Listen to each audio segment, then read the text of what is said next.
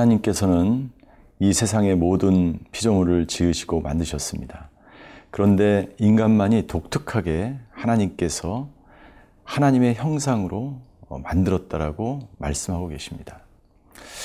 세상의 모든 피조물과 인간이 다른 차이점이 있다면 인간은 그 하나님과 교제할 수 있고 기도할 수 있다는 것입니다.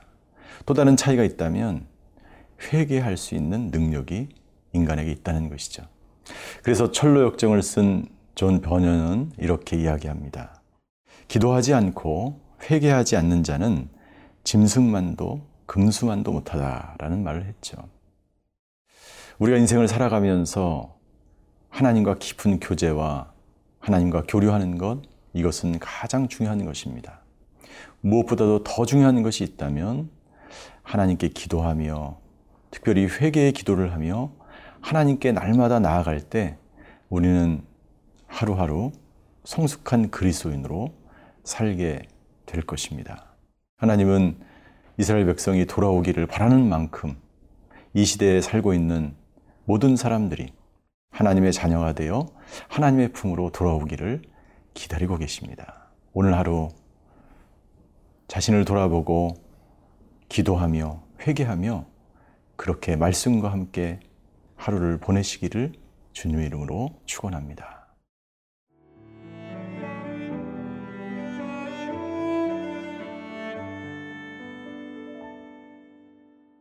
예레미야 3장 19절에서 25절 말씀입니다. 내가 말하기를 내가 어떻게 하든지 너를 자녀들 중에 두며 허다한 나라들 중에 아름다운 기업인 이 귀한 땅을 네게 주리라 하였고 내가 다시 말하기를 너희가 나를 나의 아버지라 하고 나를 떠나지 말 것이니라 하였노라. 그런데 이스라엘 족속아 마치 아내가 그의 남편을 속이고 떠나감 같이 너희가 확실히 나를 속였느니라. 여호와의 말씀이니라. 소리가 헐벗은 산 위에서 들리니 곧 이스라엘 자손이 애곡하며 간구하는 것이라. 그들이 그들의 길을 굽게 하며 자기 하나님 여호와를 잊어버렸음이로다. 배역한 자식들아 돌아오라. 내가 너희의 배역함을 고치리라 하시니라. 보소서. 우리가 주께 왔사오니 주는 우리 하나님 여호와이시미니이다. 작은 산들과 큰 산 위에서 떠드는 것은 참으로 헛된 일이라. 이스라엘의 구원은 진실로 우리 하나님 여호와께 있나이다. 부끄러운 그것이 우리가 청년의 때로부터 우리 조상들의 산업인 양 떼와 소 떼와 아들들과 딸들을 삼켜 싸운즉 우리는 수치 중에 눕겠고 우리의 치욕이 우리를 덮을 것이니 이는 우리와 우리 조상들이 청년의 때로부터 오늘까지 우리 하나님 여호와께 범죄하여 우리 하나님 여호와의 목소리에 순종하지 아니하였음이니이다. 하나님께서는 하나님을 버리고 떠난 이스라엘 백성들을 향하여 간곡하게 호소하고 있습니다.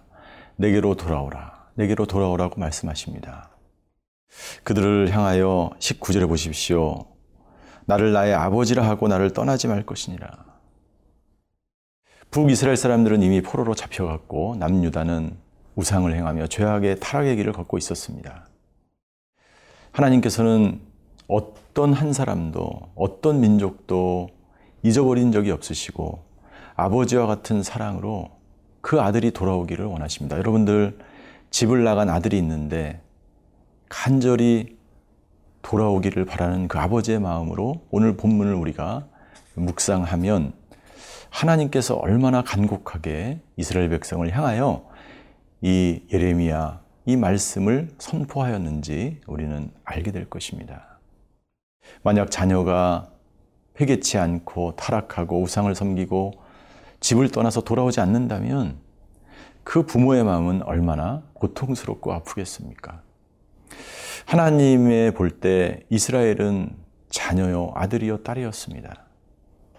그 자녀들이 타락하고 집으로 돌아오지 않고 죄악된 길을 계속해서 걷고 있는 것을 보고 있을 때 그 아버지의 고통, 하나님의 고통, 그것이 바로 오늘 예레미야서에 기록되어 있는 것이죠. 너희는 나를 아버지라 부르라. 아버지라 하라. 그리고 나를 떠나지 말라.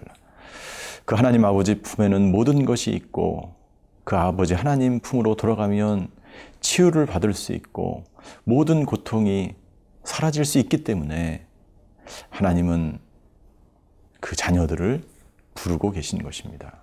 그럼에도 불구하고 그들은 돌아오지 않습니다. 그들은 20절에 보십시오. 이스라엘의 족소가 마치 아내가 그의 남편을 속이고 떠나간 같이 떠났다. 남편을 떠난 같이. 그들은 모든 언약의 관계를 저버리고 하나님과의 관계를 단절하고 아버지와의 관계를 단절하고 아내된 도리로서 신부된 도리로서의 그 모든 것들을 잃어버리고 망각하고 그들은 떠나갔다라고 하나님은 안타깝게 말씀하고 있는 것입니다. 21절 결국 그들은 떠났지만 형통한 길로 떠난 것이 아니었어요. 그들은 떠났지만 잘 산 것, 잘 살게 되지 않았습니다. 그들은 아버지를 떠나서 남편을 떠나서 어떻게 되었습니까? 21절 그들의 소리가 이 소리는 어떤 소리입니까? 이스라엘 자손이 애곡하며 간구하는 소리입니다. 그 소리가 헐벗은 산 위에 들렸다라고 말하고 있습니다. 헐벗은 산은 어떤 산이냐면 우상을 숭배했던 산을 비유로 말씀하는 것입니다.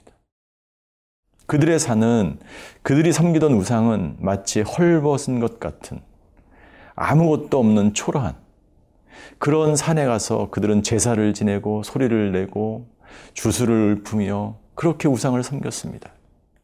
그런 모습들, 그들이 그들의 길을 굽게 하며 자기 하나님 여호와를 잊어버리는 삶을 살아가고 있었습니다. 그들을 향하여 안타까운 마음으로 하나님은 다시 한번 호소합니다. 22절 배역한 자식들아 돌아오라 내가 너희의 배역함을 고치리라 하시니라 보소서 우리가 죽게 왔사오니 주는 우리의 여호와이심이니이다.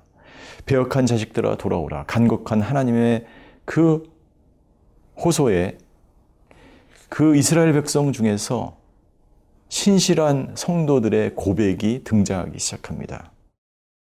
보소서 우리가 하나님께 왔사옵니다. 보소서 우리 하나님께 왔습니다. 여러분들 찬송가 가사 중에 이런 가사가 있습니다. 찬송가 446장 2절에 보니까 나 주께 왔사오니 복 주시옵소서. 주 함께 하시면 큰 시험 이기네. 기쁘고 기쁘도다 항상 기쁘도다 나 주께 왔사오니 복 주옵소서. 이것이 바로 이 시대를 살아가는 그리고 그 땅에서 살고 있었던 신실한 성도들의 고백입니다.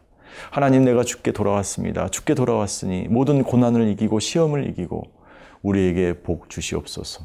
그때 하나님은 놀라운 축복을 하시기 시작하는 것입니다. 여러분들 우상을 쫓고 세상을 쫓고 세상의 모든 것을 다 경험했지만 솔로몬은 전도서에서 이렇게 고백합니다. 모든 것이 헛되고 헛되니 헛되도다. 해 아래 있는 모든 것이 헛되다고 고백하고 있습니다. 이스라엘 백성들은 하나님을 떠나서 복을 누리고 평강을 누리고 형통한 길로 갈 것 같았지만 그들은 고통과 신음소리를 내며 하나님께 돌아오기를 원했던 것이죠. 나는 저와 여러분들이 오늘 하루 내 주위에 이런 하나님을 버리고 떠나간 사람들을 향하여 하나님이 말씀하시는 음성을 듣고 그들을 향하여 기도하는 그들이 하나님께 돌아오는 것을 눈으로 목도하는 그런 하루가 되시기를 바랍니다.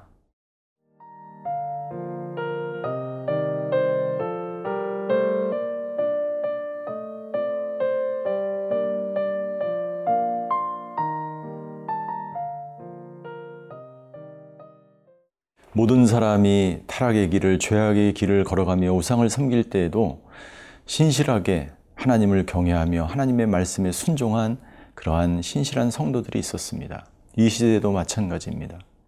하나님의 나라를 이루어가는 것은 신실한 남아있는 자들, 하나님의 부르심을 받아 이 세상과 환경이 어떠할지라도 어떤 고난이 올지라도 신실하게 하나님을 붙들고 말씀을 붙들고 살아가는 사람들에 의해서 하나님의 나라는 새롭게 시작되는 것이죠. 그 당시에도 신실한 성도들이 있었습니다. 23절에 보십시오. 자신의 죄를 고백하며 산들과 큰 산 위에서 떠드는 것은 참으로 헛된 일이라 라고 고백합니다. 이 산들과 큰 산에서 떠드는 것은 우상 숭배하는 자들의 그러한 제사를 지낼 때 나오는 발생하는 그러한 소리들을 말하는 것입니다. 그것이 어떤 얼마나 참으로 헛된 것이다라고 하나님께 자신들의 죄악을 고백하며 자기의 민족과 자기의 동족들의 죄악을 신실한 성도들이 대신 고백하고 있는 것입니다. 그렇게 그들이 제사를 지내고 떠들어도 그들에겐 구원이 없었습니다. 형통이 없었습니다. 복이 없었습니다. 그러나 이 신실한 사람들은 진정한 구원과 진전한 복과 형통이 구원이 하나님께 있음을 선포합니다. 23절 후반절에 보니까 이스라엘의 구원은 진실로 우리 하나님 여호와께 있나이다. 그들은 우상을 섬기며 강대국을 의지하며 아수르 결국에는 아수르에게 침략을 당하여 포로로 끌려가게 됩니다. 만약 그들이 섬겼던 우상과 그들이 의지했던 애굽이 그들에게 구원이 된다면 왜 아수르에게 포로로 끌려가는데 그냥 보고만 있어야 할까요? 왜냐하면 우상들은 아무런 힘이 없었기 때문입니다. 그들이 의지했던 이 세상에 가장 그 당시에 강력했다고 하는 애굽도 그들에게는 아무런 도움이 되지 못하였고 결국에 그들의 고백 속에서는 오직 하나님만이 우리의 구원자시다라고 고백하고 있는 것입니다. 24절 부끄러운 그것이 예, 부끄러운 그것은 바로 우상들을 말하는 것입니다. 부끄러운 그것이 우리가 청년의 때로부터 우리 조상들의 산업인 양떼와 소떼와 아들과 딸들을 삼켰다. 여러분들 이스라엘 백성들이 열심히 청년 때로부터 아주 오래 오래 전부터 우상을 섬겼습니다. 그러나 그 우상으로 인해서 그들의 산업이 잘 되거나 번성하거나 축복을 받지 않았다는 것을 말하는 거예요. 만약 그 우상이 이스라엘 백성을 구원하는 그러한 존재였다면, 그러한 우상이었다면 그들의 자문이 번, 자손이 번성하고 가문이 풍성하게 되고 그들의 삶에 복을 받고 양떼와 소떼가 큰 산업을 이루어야 되지 않습니까? 그러나 결과는 무엇입니까? 오직 침략과 전쟁과 기아와 기금뿐이었다는 것을 그들은 깨닫게 되고 하나님께 고백하고 있는 것을 볼 수가 있습니다. 25절 우리와 우리 조상들이 청년의 때로부터 오늘까지 이 청년의 때로부터 오늘까지는 무슨 말이냐면 이스라엘 백성들이 하나님과 언약의 관계를 맺었던 그 언약 관계가 시작됐던 그 청년의 시대부터 그리고 남유다가 멸망하는 북이스라엘은 이미 멸망되었고 남유다가 멸망하는 그 오늘까지 우리 하나님 여호와께 범죄하였다라고 자신의 죄를 고백하고 있는 것입니다. 우리 하나님 여호와의 목소리에 순종하지 아니하였음이니다. 신실한 자들의 고백입니다. 하나님의 말씀에 순종하지 않았고 우리는 조상 때부터 지금까지 하나님께 하나님의 말씀을 어기며 죄악 가운데 살았다라고 고백하고 있는 것입니다. 사랑하는 성도 여러분들, 이것이 인간이 마땅히 해야 될 도리이며 하나님께 돌아와야 될 사람들이 마땅히 해야 될 죄의 고백인 줄 믿습니다. 우리는 스스로를 보면 볼수록 죄밖에 보이지 않는 것이 인간이며 거룩하신 그 하나님 앞에 지금까지 우리에게 모든 것을 풍족하게 허락하신 그 은혜의 하나님께 우리의 자신이 지금까지 살아온 것을 죄악을 반성하며 하나님께 돌아오는 길만이 이 민족이 복을 받고 이 나라가 복을 받고 그리고 우리의 가문과 우리의 가정과 우리의 자손과 후손들이 복받는 길임을 우리가 깨달아야 할 줄 믿습니다. 하나님, 회개하는 하루, 자신의 죄를 고백하며 하나님께 돌아와 하나님께 진정한 복 누리며 살아가는 우리 나라와 민족, 그리고 우리 모든 신실한 성도님들이 되게 하여 주시옵소서. 이 기도가 오늘 저와 여러분들의 기도가 되시기를 주님의 이름으로 축원합니다. 하나님, 오직 회개하며 하나님께로 돌아오는 길 외에 다른 것이 없음을 우리에게 말씀해 주셔서 감사합니다. 이 민족과 나라, 온 백성이 회개하며 하나님께로 돌아와 다시 하나님의 나라가 이 땅 가운데 세워지게 하여 주시옵소서. 우리가 복받는 길, 형통한 길은 오직 하나님 외에 없는 줄 믿습니다. 오늘 하나님께로 돌아오는 하루가 되게 하여 주시고, 하나님께로 돌아와 참된 안식과 기쁨과 형통을 누리는 그러한 이 나라와 민족, 우리 모든 세대들이 되게 하여 주시옵소서. 감사드리며 예수 그리스도 이름으로 기도하였습니다. 아멘.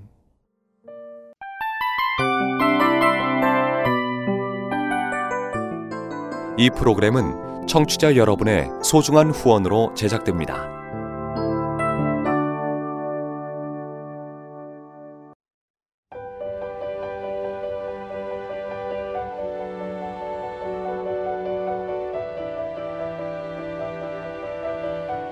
세상에는 수많은 교회들이 있지만 더 깊이 있는 말씀 강해를 찾기 위해 크기로만 교회를 선정하지 않습니다. 보다 좋은 영적 콘텐츠를 더 많이 나누기 위해 방송비를 받지 않습니다. 1년 365일 복음만 전하고 싶어서 우리는 광고를 하지 않습니다. 온누리의 복음을 땅끝까지 CGN TV와 함께 땅끝 선교사가 되주세요.